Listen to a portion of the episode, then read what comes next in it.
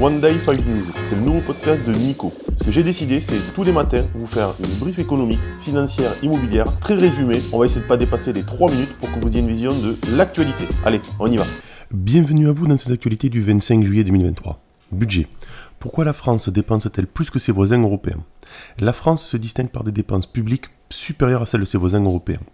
Cette situation est due à plusieurs facteurs, dont un investissement social important, une politique de services publics différente et une volonté de maintenir une certaine qualité de vie. Cependant, cette situation suscite des interrogations quant à la soutenabilité à long terme de tels niveaux de dépenses, notamment dans un contexte de dette publique élevée et de pression démographique croissante. Immobilier. Après l'euphorie, une pause dans les prix dans les stations balnéaires. Après une période d'euphorie, le marché immobilier des stations balnéaires connaît une certaine stagnation. Cela semble être le résultat d'une combinaison de facteurs, dont une incertitude économique persistante, une inflation en hausse et un pouvoir d'achat en berne. Alors que l'immobilier côtier a longtemps été considéré comme une valeur refuge, cette tendance à la baisse pourrait inciter les acheteurs à faire une pause et à reconsidérer leurs projets d'investissement. Les marchés abordent une semaine à haut risque. Les marchés financiers s'apprêtent à traverser une semaine potentiellement tumultueuse en raison d'une série de facteurs de risque.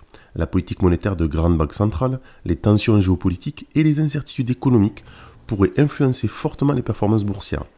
Les investisseurs devront donc être particulièrement attentifs et réactifs pour naviguer au mieux dans ce contexte instable. Sam Altman, à l'origine de ChatGPT, lance la crypto-monnaie WorldCoin.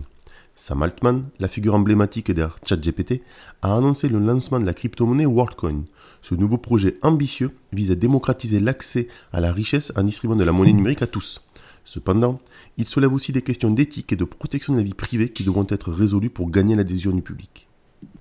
Dassault Systèmes confirme ses objectifs pour 2023 après un deuxième trimestre conforme à ses attentes. Dassault Systèmes, le géant français du logiciel, a confirmé ses objectifs pour 2023 après un deuxième trimestre conforme à ses attentes.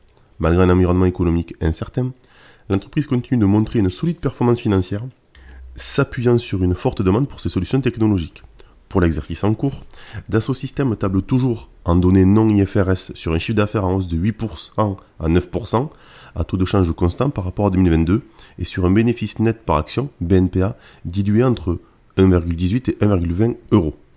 Allez, on part sur l'analyse. La semaine à venir est riche en publications d'entreprises en France, avec 5 des 32 annonces attendues pour mardi.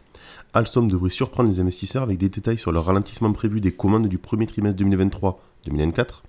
Dassault Systèmes, après un solide T1, devrait avoir une croissance plus modérée et une légère érosion de la marge opérationnelle au T2. Edenred, membre récent du CAC 40, devrait présenter des ventes solides au T2, similaires à celles du T1. Et si leur Luxotissa devrait connaître un ralentissement en Amérique du Nord, malgré une hausse attendue du chiffre d'affaires de 6%.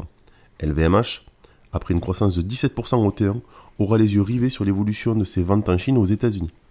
Or qu'à 40, plusieurs entreprises présenteront leurs données semestrielles, dont Soitec lors de son AG. Sur la scène internationale, des publications de poids lourds comme 3M, Microsoft, Visa et Verizon sont attendues. La Fed entame une réunion de deux jours et devrait augmenter les taux directeurs de 25 points de base.